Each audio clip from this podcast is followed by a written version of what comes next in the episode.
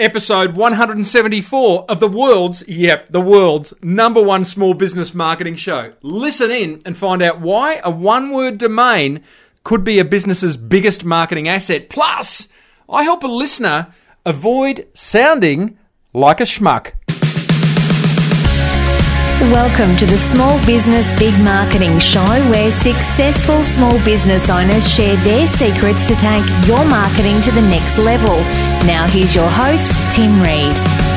G'day, motivated business owners everywhere. It's Timbo Reed here, and it is an absolute pleasure to have you back inside the world that is small business big marketing. Righto, let's get stuck right in to some marketing GOLD. Now, I've just returned from a speaking engagement yesterday where I was lucky enough to share a stage with one Todd Sampson. Now, for overseas listeners, Tom is an Australian advertising guru, and I don't use that lightly. He's the CEO uh, of Leo Burnett's. He appears on a top rating advertising TV show called The Gruen Transfer. Plus, he's got an amazing personal story to boot. Now, in preparing for my presentation, I found myself constantly trying to second guess what Todd was going to cover and what he'd think about what I had to say in regards to advertising and marketing. Doing so got in the way of me just focusing on what I do best that's sharing the marketing love. Anyway, presentation day arrived and Todd spoke mainly about leadership, not advertising. I wasted all that time and energy worrying unnecessarily, which got me thinking how often do we, as motivated business owners, worry about our competition way too much? I'm thinking the answer is often. Instead, we should get on with telling our own story and nailing it. Alrighty, now we've got an action packed show for you today, team. There's a fireside chat with the founder of Australia's newest private health business, and he has got some pretty strong views on one word domains. I help a listener avoid sounding like a schmuck. That's her words, not mine. Plus, I share some very touching listener feedback.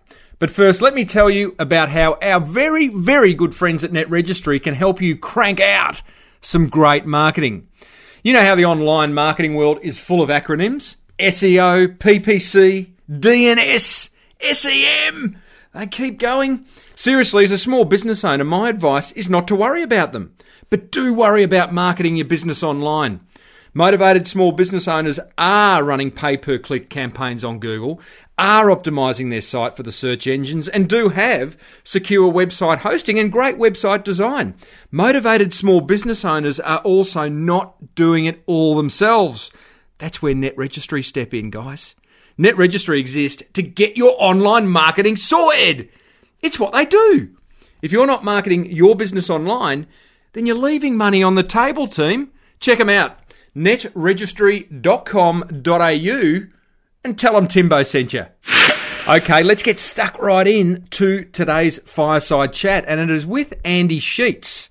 And Andy is the CEO and founder of Australia's newest private health insurance company, health.com.au. And it was kind of interesting when he came across my desk because I don't think it'd be any small feat to launch a private health insurance company in today's environment, in fact, in any environment. Um, and Andy's very, very strong on the fact that your business name is your business's greatest marketing asset. He's of the view that, in fact, that no matter what your marketing budget, which is kind of interesting because uh, health.com.au wasn't a cheap name to buy, a business owner needs to get their business name right first. So for health.com.au, this was paramount, he says, uh, from a branding and marketing approach. In fact, it threw most of its startup marketing budget behind securing that exact domain name, health.com.au. Pretty amazing. And as I said, it was a lot of dough. So, uh, really enjoyed this chat. And I start off by congratulating Andy on a rather large award he recently won.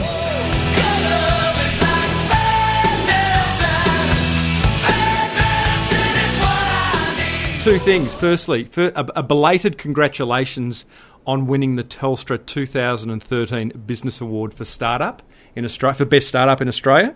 Thank you very much. Yeah, it was a huge, huge thing for us to get uh, that sort of endorsement. no mean feat because you're up against some some serious competition. And and uh, I watched your speech, uh, and I could tell that it meant a lot. Uh, sometimes awards are funny things, but that's a that's a serious award. Um, that's one of the most significant awards, uh, uh, if not the most significant award a startup could win in Australia. So um, good on you. Now you're passionate about health, I am told.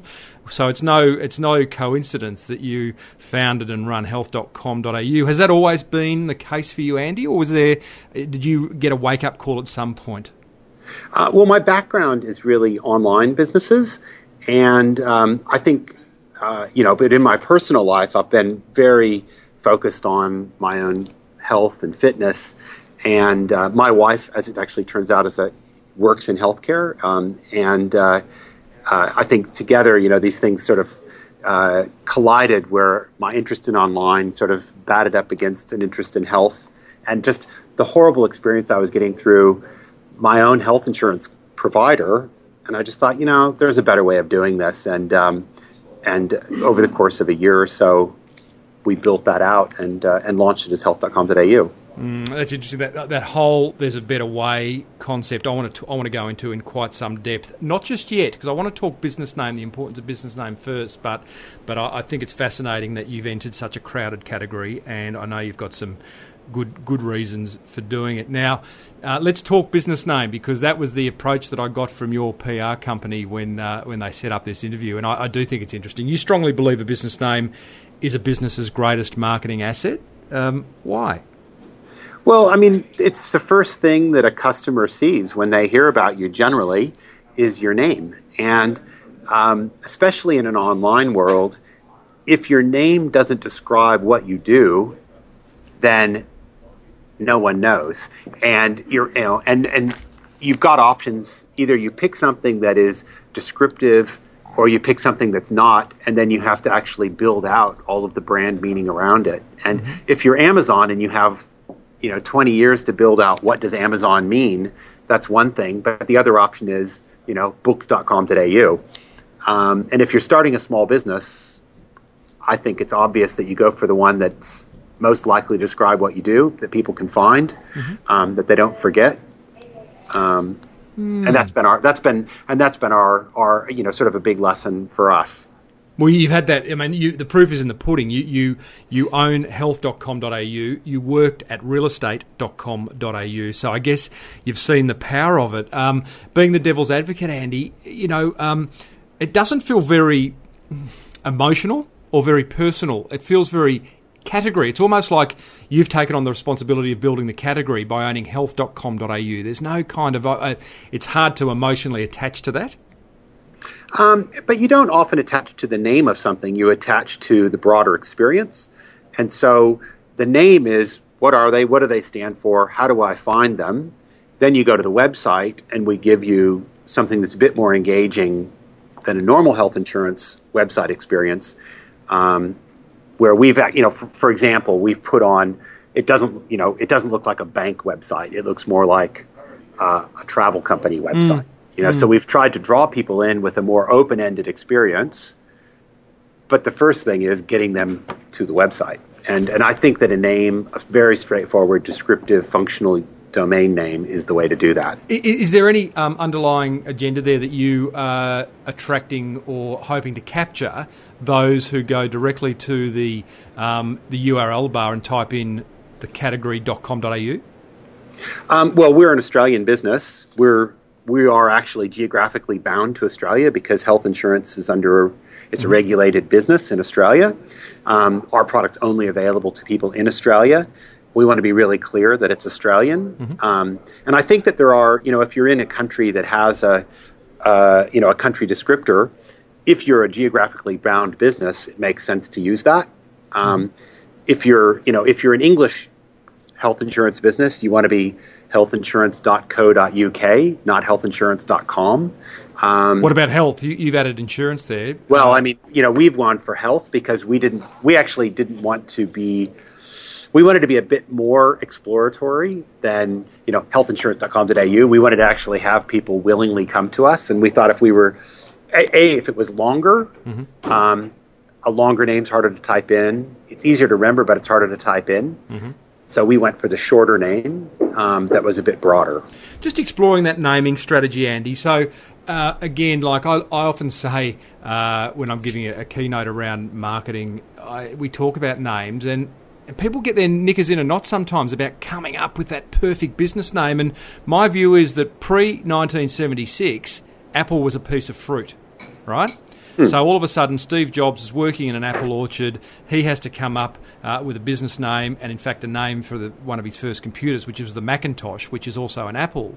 So back then, Apple was that was just a crazy name. Now we go, oh, that's the most amazing brand in the world. But isn't it? You know, couldn't you come up with just a business name, and it's really the energy that you put behind that that makes the business great?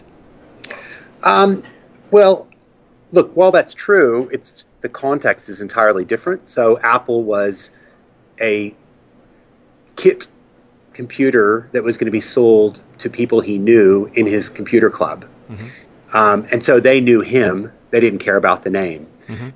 In an online world, you don't know everyone. They have to find you. They have to remember you. And you're marketing to people who, you know. So I think if you've got the time, energy, and money to build a brand from scratch, that's great. Mm-hmm. Most small businesses don't, um, and and I think that's that's actually the the sort of limiter I'd put on it. Uh, you know, there's a big argument you get in, and we did this when we started our business. There's this sort of circular thing of what do we stand for?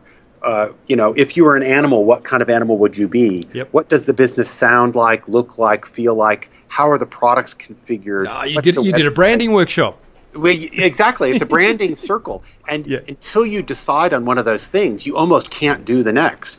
And, you know, we were going around in that circle and we thought, we ended up, we got the name health.com.au and we're like, right, that's our post in the ground. Everything else is going to be decided by that. And mm-hmm. so, you know, well, what do we stand for? Well, what would health.com.au as a great online health insurer stand for? That's what we're after. You know, that is what we're after. You know, clear, open, transparent, accessible, straightforward.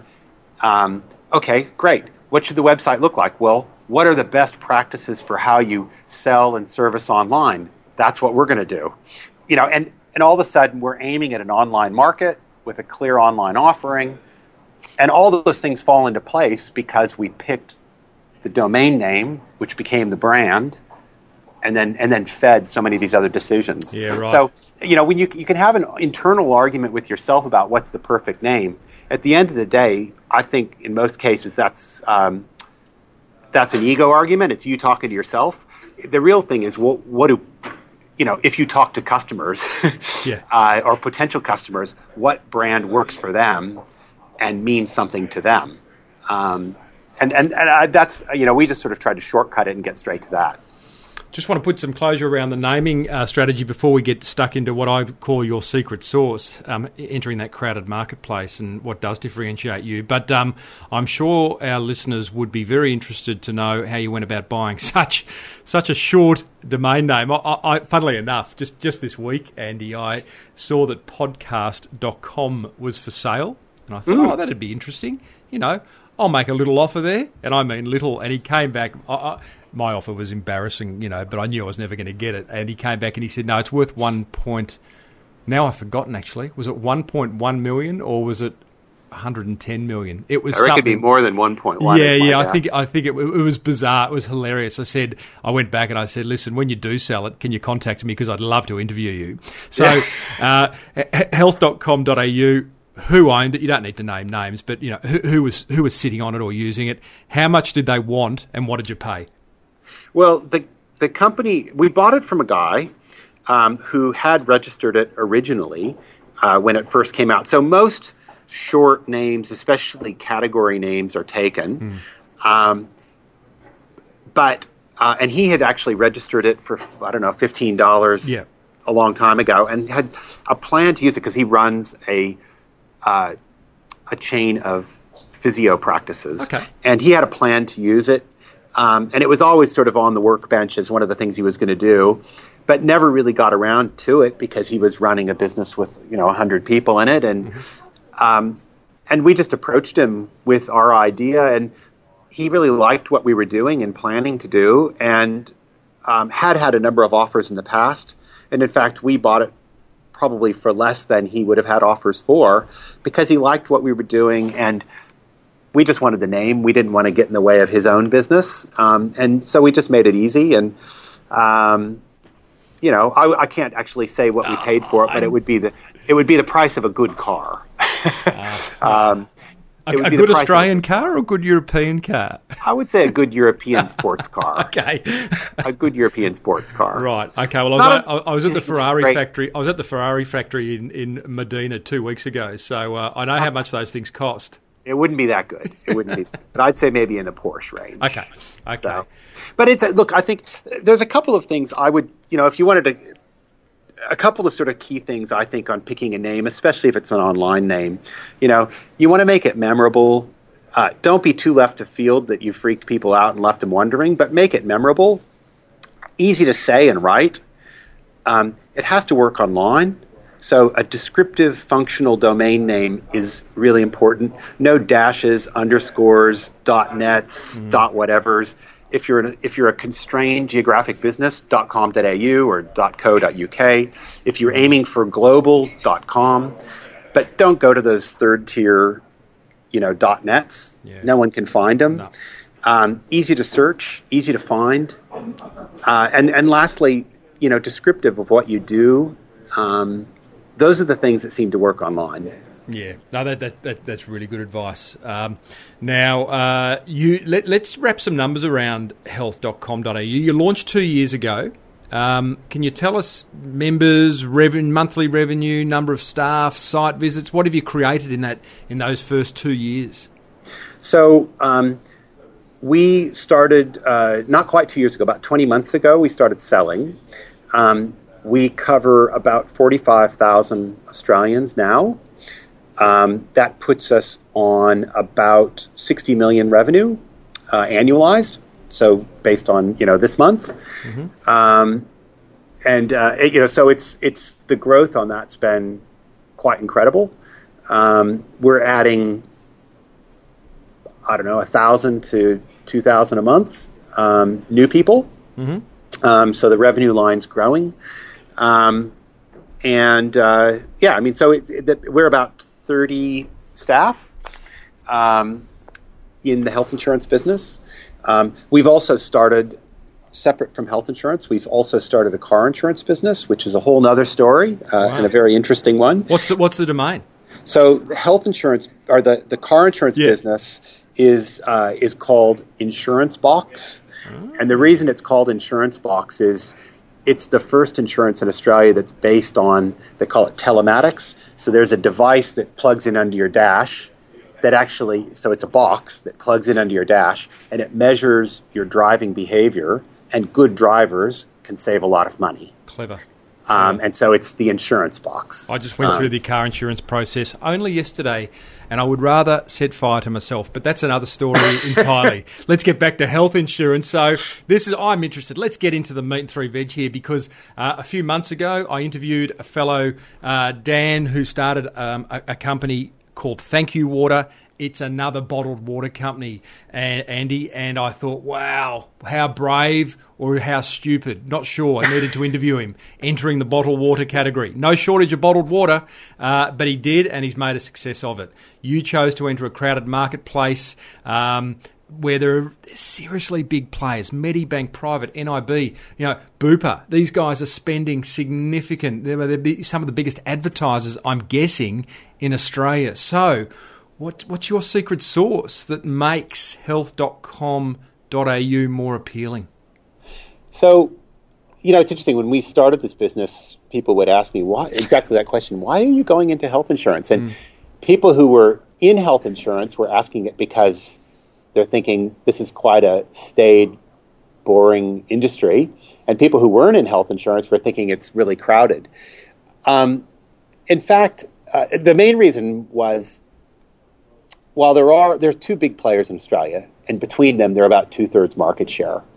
After that, there's about 34 others who uh, who go quite small actually. Um, and yet, if you ask people on the street, they can only name their own insurance and maybe two others. Mm-hmm. And oftentimes, they don't even get the name right for their own insurance, Mm-hmm. and they don't even know the name of their own insurance. So it isn't one of these categories that has really strong brand naming. So, for instance, Medibank, when we ask people what they have, about two in ten say they have Medicare. Ah, yeah. Right? old- they get the name entirely uh, wrong, yeah, right? yeah. Um, Medibank being owned by the government. Yes. If you're under 30, that isn't necessarily a good connotation. Um, and so, the, but anyway, that's that's an aside. My my own experience as a customer of health insurance was, you know, I got home from work one day and I was actually looking at this business and a couple of other ideas. My wife, who actually has a master's degree in hospital administration, she knows a little bit about health. She's trying to fill out a claim uh, for our insurer, which is one of the big ones. It actually had her in tears. Like she'd been working on this for hours, and it had her in tears. And in going through that experience with her and talking to her about it afterwards, I thought, you know, really what this comes down to, the reason why it's so hard for her is there is an absolute lack of respect for the customer in the interaction that she's having. And that just won't cut it in today's consumer world, right? You know, if someone acts like they don't like you, you're going to leave them. Um, and the company that I'm was customer with, they're they're losing hundred thousand people a year. um, and there's, I just I just thought there's always room for someone who's going to provide a great online service, really good customer service, great products, good value, but the differentiator being aimed at online, great online service, and great service. There's going to be room for someone to stand off to the edge of those big incumbents and just pick up the people who are falling out because they hate the experience they're having. So, And- uh, so if I was, if, if we were to put, uh, if we were to put our finger on the one, on the major secret sauce, and we've talked, you know, you've got straightforward products, you've talked of transparent value proposition, and really, you keep coming back to really good customer service. Is, is that, is it the really good customer service that, that you hope will set you apart now and into the future? people pick the product because of pricing. They pick a product because pricing and it functionally fits what they need. They stay with it because of service um, and the service model, um, and they recommend it to their friends because of service. Right. So you, there isn't any. You can't put it on one thing. It's going to be price and fit, and that's what gets them in. Um, and then they stay because they like the service. And for us, it's actually, you know, most eh, half of Australians anymore, you know, they don't really want to go to your retail shop. They want to go on on their iPhone, right? They, you know, it's if it's a low value, uh, repetitive transaction, they just want to go online and get it done with. They don't really want to call you and be treated nicely. They want to just go online and get done with. So what we've done is we basically built out to make it that we can do, you know, probably more online than any other health insurer. We make the experience really snappy and modern. But then we also have great actual face to face or you know service. If you give us a ring we've got great service. So it, you've got to have good online service backed up by good personal service. Um, and you know i think that's you know that's sort of the, the the key to keeping people.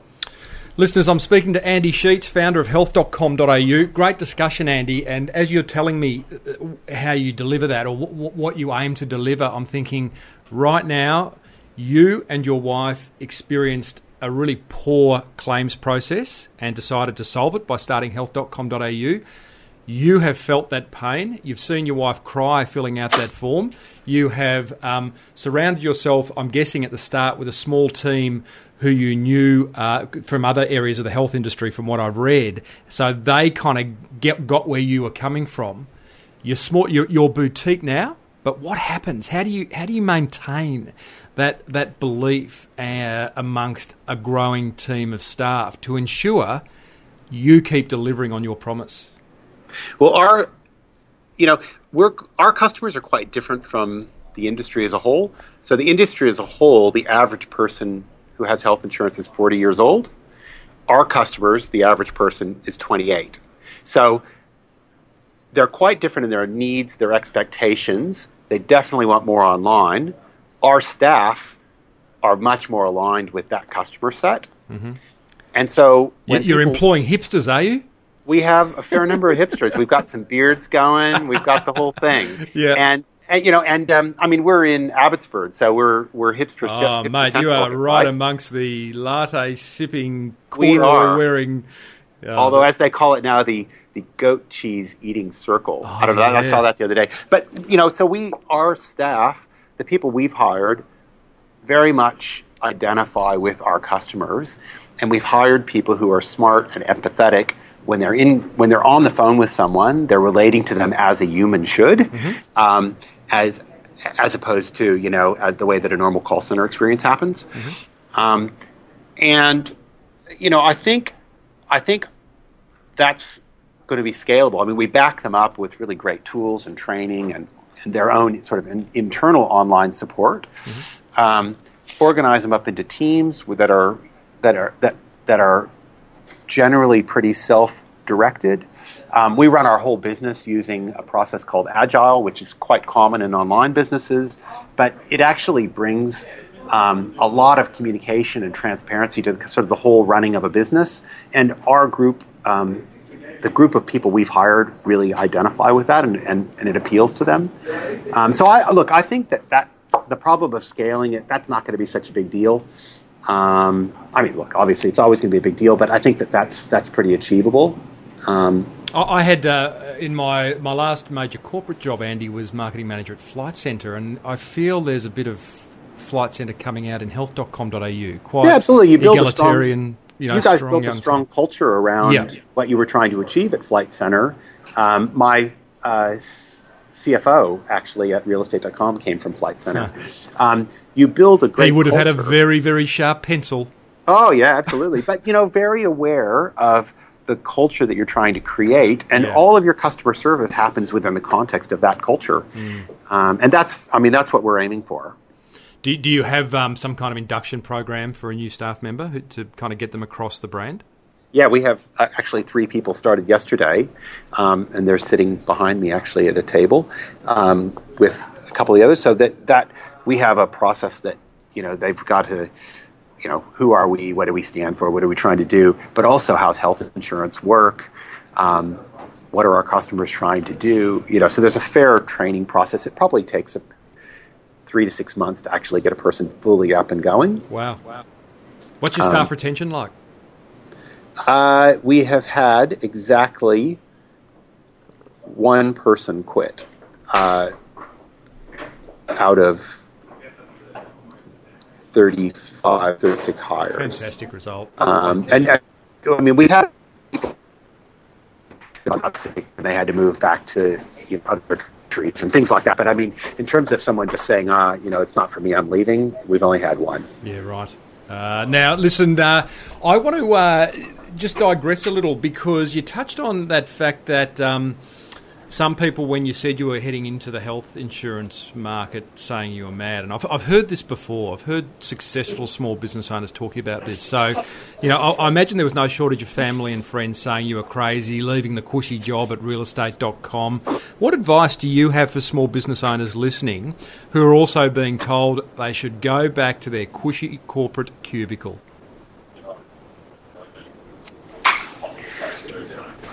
Look, I couldn't imagine anything worse myself. Um, the, the last thing I want to do is go back to my cushy corporate job because, I mean, look, look. In fact, most people don't have the option. You know, you, you, you generally it's so hard to get your head around starting a business Yeah. that you don't um, you don't generally um, you don't generally do it until somebody pushes you. Um, so, look, I, I I just think good on it. I mean, people who actually take the initiative to get out and do something why would you go back? Hmm. Um, and, and you know, and as far as being crowded, I mean, how many plumbers are there? Well, there's still room for another one. Oh, you know, just that- I are totally agree with that. Yeah, I, I, I you know- think any any business, anyone listening, I know there's a lot of people in corporate who do listen to this show uh, as a kind of escape. It's almost like an escapism, and I know one of the, the things they think is. Oh, there's already heaps of people doing that, and I, I just think that's such a that's a lame excuse because you just got to figure out how they're doing it and do it better. Yeah, I mean, this, you know, how do you, how, there's lots of people doing it, but how do you do it, right? So there's lots of plumbers, but how are you going to be different from them? You know, not just better, but different. And um, if you've got an angle, if it's something you care about deeply, and you've got a serious point of view that you can bring, and if you think the mar- the world's going to be better because you did it, well, then you've got to do it. you know, I mean, that's the test to me. If you know, if you ask yourself, will the world be better if I do this and it's successful, and you can't say yes, well, then you probably shouldn't do it. Um, but if you, but if you know, in our case, there were 35 health insurers, and and we really thought that there was a space for someone to to provide a great online service, um, you know, a more contemporary cut at health insurance. I mean, I didn't mention this before, but the last new health insurer was 1977. Um, you know, a lot's changed since then. The last And- new health insurer. No, uh, sorry, what do you mean by that? You mean like starting from scratch in Australia? So in Australia, the last new health insurer, the last fully kind of new health insurer to to be registered by the government to start was Medibank in 1977. All the other ones that have come in, like uh, I know, like Bupa came from overseas, but like Now, Bupa bought a bunch of old insurers. So Bupa bought up a couple of old. Bupa is actually the British United Provident Association. Funny enough, so love a good why they- acronym. Yeah, so Bupa, uh, and they've bought up, um, which is kind of an odd name, I guess. But in any case, they've bought up um, a couple of old insurers in Australia. Um, so they're old. Um, a lot of them are rebranded old mutuals or things that grew out of unions. Um, so there isn't a lot of new thinking that's come to this market, and that's really what we, you know, that's where we thought, hey, that's what we can add, and that's how we can make it better. Um, and in doing that, you know, we're not out to just, you know, there's this chain of people who are. Uh, we're out to disrupt and destroy an industry. That's not us. We're out to lift the bar and make it better. And you know how I said before, our customer, our average customer is 28. Well, in 12 years, they'll be 40, right? Yeah. But their expectations when they're 40 are going to be very different from the ones from today, right? Yeah. So our objective is to be providing that sort of service, be the first ones providing it, be the best at it. And I know that the other 35 insurers are going to follow us along, but our objective is to be better than that and lift the bar. I, I, Um, th- I think it's interesting that um, the way you entered the market was by challenging some of the the established conventions of the category, as opposed to niching. You've kind Yeah. of niched almost by default in that you've kind of the way you've packaged up the brand is targeting a younger a younger person, but uh, and I do know that from a marketing point of view, you you you sponsor some cycling events and some a cricket a state cricket team. Um, but yeah, you, you didn't go down that specific niche path. Yeah, we wanted to keep it very broad. I mean, we're on a our our niche is people who prefer to do things online, which is pretty big, right? Um, and that is probably the fastest growing niche. Um, so, I, look, it's the market. Uh. In fi- in five to ten years, that's the market, um, and that's why we targeted it. Despite the, you- say your average customer is 28, are you still are you still getting sign-ups from from the oldies? Yeah, absolutely. the 46 year olds like me or the, the 60 year olds? Yeah, yeah, no, absolutely. I mean, we have our product. We have a whole set of products that are that are aimed at different life stages, all the way from you know young to uh, you know empty nesters, and we have people signing up at all age ranges. But the difference is that they generally, you know, there are a lot of people who are older who are extremely online savvy, um, and so we're aiming for them as well. You know, we're not aiming at young people; we're aiming at online people. Yeah, interesting. And and and, they bust a myth right there, which is uh, online people are young people. Well, I mean that's Ah. like that's a ten year old myth. And I um I posted a photo on the Small Business Big Marketing Facebook a few months ago, which I was sitting next to two lovely old ladies on an airplane, and they would have been at least seventy five, and they were both engrossed in their iPads for the entire Oh. trip. So uh, yeah, that, Absolutely. I mean, some of the some of the most online savvy people I know are in their 60s Yeah. uh, and 70s, and um, uh, you know that's just where the world's going. Um, so that's where you know we're aiming where the world's going, not where it came from. Andy, I just want to finish up uh, talking specifically about the website. You are an online business. Um, getting people to that website and having them convert, and I'm guessing convert means request a quote. Uh, ideally, in an ideal world, it's to take out a policy, but I think the real world would say at least make an inquiry or request a quote. Could you maybe share your top five or however many you've got things that you do on health.com.au to ensure strong conversion? Well, one of the things that we do is uh, we've so that we've recognized that the sales cycle for health insurance is quite long. So we start talking to people who aren't in the market to purchase because it may be six months to a year before they come into kind of the space where they're buying. And so, one thing that we've done is we've started, for instance, engaging in um, the blog. So, the blog is great for SEO, for pulling people in um, on topics that they're interested in at that time, and then nurturing that. I wouldn't go as far as to say relationship because we don't know them, mm. but you know, nurturing that interaction until they come to market. Mm-hmm. Um, so that's one thing: is starting recognizing that if you made this a highly transactional site, they're not going to come on here and just buy every time, um, and and starting that interaction well before they're in the market. The second thing that we've done is um, if you go to the website, we've built it out in such a way that it it's more open ended than many health insurance or bank websites. It you know it sort of it's designed in such a way to engage someone to drag them in rather than to say oh I don't have you know I'm not going to buy that so I'm going away. So we've tried to keep people on. The next thing that we've done is um, recognize that oftentimes they actually don't want to be on a website. They either want to call you or do live chat. Um, so we've gone. We've actually. Uh, we. I think we might have been the first or one of the first. I think. I think maybe the first. I'm guessing mm-hmm. health insurer in Australia to use live chat. That's actually quite successful for us, especially for people who are considering buying, but they're still not engaged enough that they they still want to remain anonymous. Mm. Um, and that's been really useful in dragging people in. Every every, um, every business owner I speak to that has installed live chat on their site has has just said where where has it been all my life? Yeah, and we've gone through four different live chat tools mm-hmm. to find the one that works best for us. Um, you know, we we like many people, we weren't we didn't make the full commitment up front because we were a bit skeptical that people would use it. Um, but each time we take the next step, we find the, the level of engagement grows. Um, and so we've, we're now on, on, you know, kind of a big grown up one. Mm-hmm. Um, and it's amazing. Uh, it, it really is a great interaction for, for customers. Mm-hmm. Um, and then, so I, look, I think those are the main things that we do on the website. We haven't gone for the hard sell, um, and that's on purpose. Um, but we have made it really clear if someone goes to the website and they're ready to buy, it's easy to do it. Yeah, it is. I mean, you got quote, get a quote. You know, there's, there's no shortage of, I mean, call to action. I mean, it's everything. I mean, the amount of small businesses I see without a call to action on their website is extraordinary. And I think there's something to be learnt by going to health.com.au and, and seeing how clear the call to action is without, you know, it hitting you, hitting you over the head. Yeah, you've got to say, uh, you know, you've got to ask for the, you've got to ask for the sale, but you can't scream it. Yeah, yeah.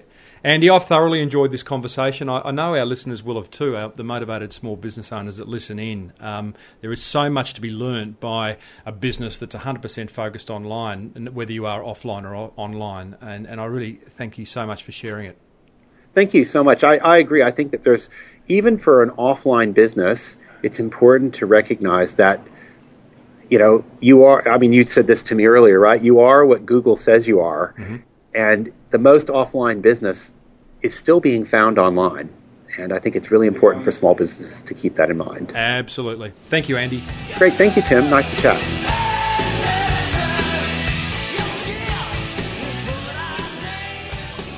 Wow, how much marketing gold was dripping from that little fireside chat with Andrew from health.com.au. Now, before I give my top five learnings, and uh, boy, there was a whole lot more, but I've got it down to five, let me quickly tell you about Swiftly.com. And I say quickly because that's exactly what Swiftly is all about. Small design fixes real fast. Swiftly is ideal for altering your business card details, logo alterations, banner ad updates, even photo touch ups. And who doesn't love a good photo touch up? You simply upload the artwork that needs fixing, tell them what needs doing, and boom, one hour later, it's done. All for just 15 bucks. Check them out, swiftly.com. That's S W I F T L Y.com.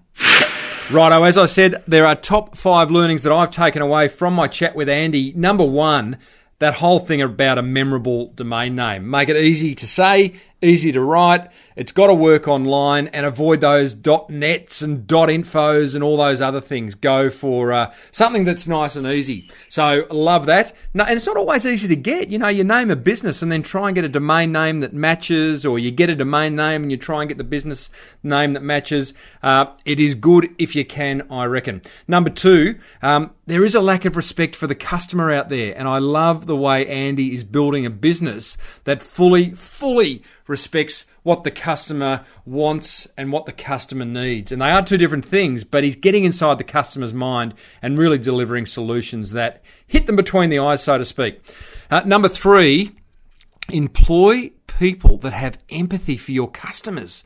Like Andy's employing those those 21 year old hipsters, you know, and I, I love that. I love the fact that you know he's employing people that really understand where their customers are coming from, and um, it can only lead to a good conversation uh, to to be had between customer and business. Number four, understand the length of your sales cycle and build your marketing around it. How many times do I hear business owners saying, Yeah, I tried this marketing and I didn't get a result? And they're kind of expecting a result there and then. But they're not understanding the fact that, you know, their prospects aren't ready, aren't necessarily ready to buy right now at that point when they're running out, when the, the business owner's putting out their marketing. So understand that length of the sales cycle and you kind of got to be there. That's one of the great things about content marketing is that it allows you to be there often you know, uh, without actually having to spend a fortune. And, and frequency is everything. Number five, look for problems to solve. And uh, Andy talks about um, seeing his wife crying at the kitchen table, trying to complete um, that form, and he saw a problem. And I wonder how many problems we are missing by not having our problem radar on. Uh, I think I've said it before, I'll say it again. As business owners, we are problem solvers, and uh, that's a great example of someone seeing a problem and doing something about it, creating a whole business around it. That's it. That's my top five learnings from having a lovely fireside chat with Andy Sheats of health.com.au. Hi, Tim. It's Kelly Edwards from A Flourishing Life here. As a psychologist and mindfulness meditation teacher, helping individuals and groups regain flourishing lives, I'm wondering how to spread the word of the almost too good to be true benefits of mindful practice and what it can bring to people's health, happiness, and well-being without seeming to be pushy. Can you help? Feeling like a schmuck. That is the headline right there. Kelly, thank you so much for that question. It's a great question. There are many business owners who feel the same way. They feel as though they're forcing the sales pitch onto unsuspecting prospects. And uh, it doesn't need to be that way. Let me give you kind of five little insights or tips onto how to avoid feeling like a schmuck. Number one, focus on sharing the benefits of mindful practice. Like you already mentioned that word. So really lean in to the benefits that are derived from, from practicing what it is that you preach and believe in those benefits. So, this is number two really, really believe in those benefits.